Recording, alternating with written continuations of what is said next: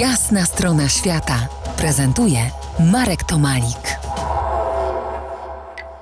Podążamy dziś tropem ostatnich nomadów Australii, dla których miłość była ważniejsza niż prawo plemienne. W buszu, zdani na siebie i w wiecznej ucieczce przed wymiarem aborygeńskiej sprawiedliwości, byli ponad trzy dekady. Kiedy skończono na nich polować, ruszyła po nich biało-czarna wyprawa ratunkowa z tubylczym tropicielem i przyjacielem poszukiwanych.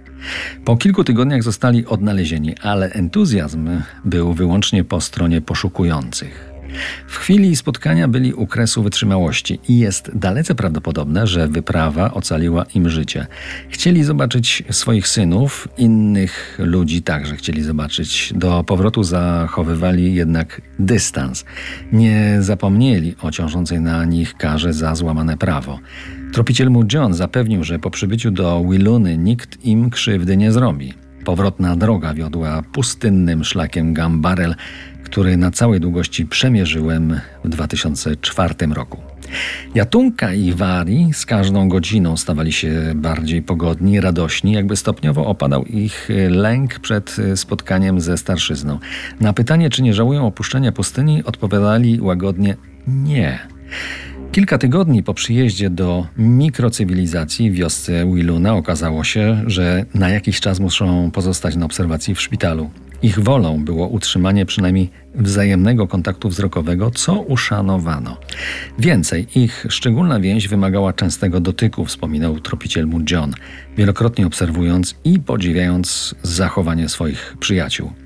Nadszedł jednak kres ziemskich spraw. Tropiciel mu John, niedługo po powrocie z wyprawy, odszedł pierwszy, miał 72 lata. Był rok 1977. Dwa lata później zachorował i zmarł 70-letni wówczas Romeo, czyli Wari, a miesiąc po nim, po ciężkiej depresji związanej z odejściem męża, dołączyła do niego Julia Jatunka. Więcej o tej fascynującej parze można przeczytać w książce pana Pizleya Ostatni koczownicy. W Polsce ukazała się ona nakładem wydawnictwa Bez Granic, dla którego miałem przyjemność napisania kilku zdań przedmowy, a było to w 2013 roku.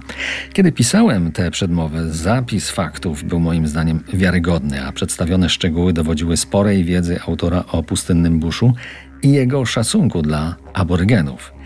Rok temu, po mojej kolejnej wyprawie do Australii, trafiłem na ciekawy trop, który zmienił optykę tej historii, jeśli nie o 180, to przynajmniej o 90 stopni.